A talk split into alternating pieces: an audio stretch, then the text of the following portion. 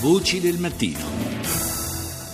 Credo di averla avuta dalla nascita. Poi ho cominciato a fare una recita così molto amatoriale a 14 anni e mezzo e lì ho dimostrato agli altri e a me stesso che avevo una particolare duttilità per il teatro. Sono andato a una scuoletta che c'era a Firenze e che ricordo con molta tenerezza, diretta da Raffaello Melani.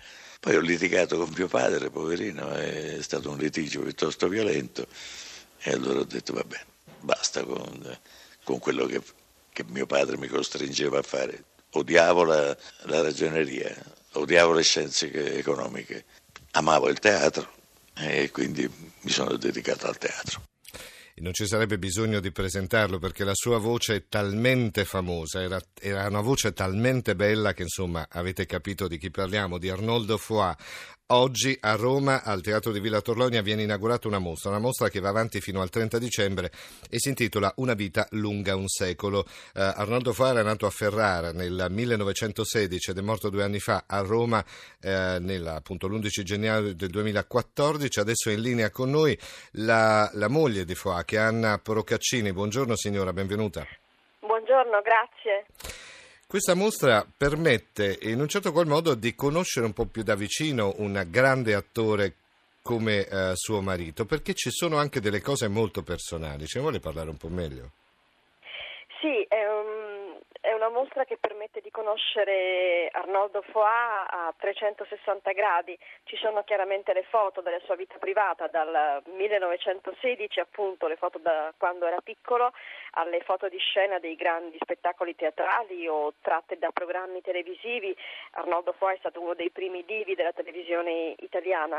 Foto di scena tratte da film eh, famosi ma ci sono anche oggetti personali, ci sono lettere, eh, copioni, disegni, schizzi, bozzetti di scena e sì. anche oggetti più comuni come la sua pipa, ad esempio. c'è, anche, c'è, c'è anche una, un autoritratto, mi sembra, no? che è scolpito nella pietra.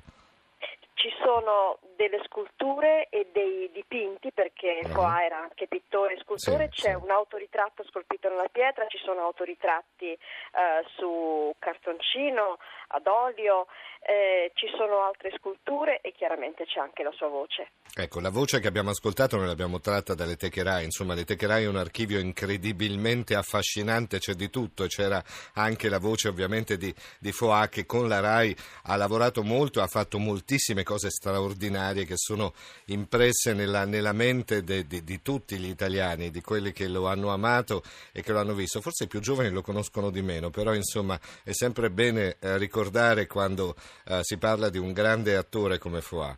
Um, chi, eh, a chi si rivolge? Si rivolge anche alle fasce più giovanili questa mostra oppure solamente a chi appunto lo ha amato e lo ha seguito per una vita lunga un secolo?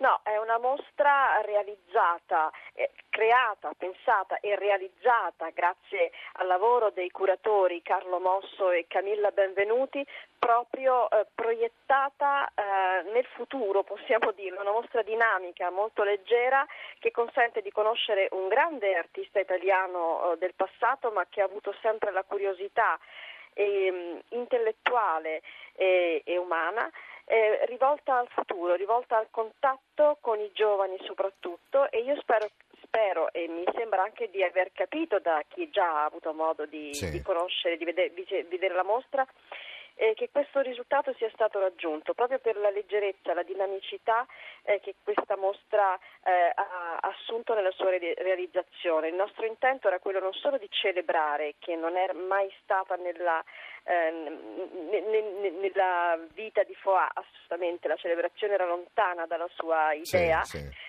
ma di trasmettere invece ciò che di bello, di positivo e di, di, di forte questa, questo grande artista può aver lasciato nel suo percorso. Non solo lui, non è solo è una mostra chiaramente dedicata ad Arnoldo Foà, ma nel nostro intento è proprio quello di fare un piccolo passo, lasciare un, eh, una staffetta insomma, sì. tra una, una generazione e l'altra, senza la quale altrimenti non può esserci un raccordo tra passato e futuro.